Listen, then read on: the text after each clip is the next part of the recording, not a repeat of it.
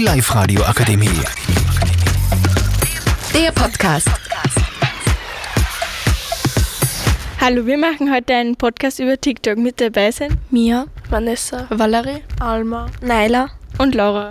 Also TikTok ist halt so eine App, da wo man Sachen schauen kann, also zum Beispiel wie neue Trends oder wie man sich schminkt und solche Sachen.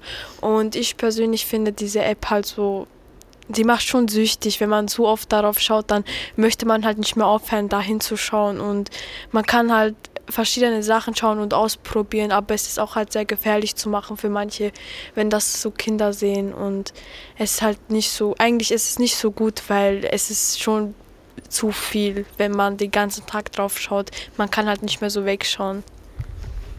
Ähm, wenn man zum Beispiel bei TikTok ähm, schöne, also hübschere Personen sieht, mit einem schönen Körper zum Beispiel, so wie Kylie Jenner, dann denkt man sich, so will ich auch aussehen, aber äh, ich kann nicht so aussehen und dann fühlt man sich, also halt dann verliert man sein Selbstbewusst meistens. Und ähm, dann Ich selber bin schon bei TikTok seit 2016 und ähm, es gibt sehr viele Trends, ähm, die sehr dumm sind, wie zum Beispiel die Blue Whale Challenge. Ähm, da machte, hat man so Aufgaben machen müssen und wenn man bei der hundertsten Aufgabe ist, muss man sich ähm, selbst umbringen oder so. Und ähm, äh, wenn, wenn du sehr viele Sachen postest um dein Leben zum Beispiel, dann interessieren sich sehr viele Leute dafür und sie werden ähm, und sie äh, versuch, also sie schauen dich an alle Plattformen und ähm, dann werden sie einmal vielleicht zum Stalker sogar und dann finden sie deine Daten und die Daten werden nach China geschickt und so. Ich persönlich finde TikTok eine gute App, aber es gibt ein paar oder die meisten Videos sind nicht so super und nicht so toll für Minderjährige und aber es gibt auch coole Sachen und die auch passen für jüngere Leute oder Kinder.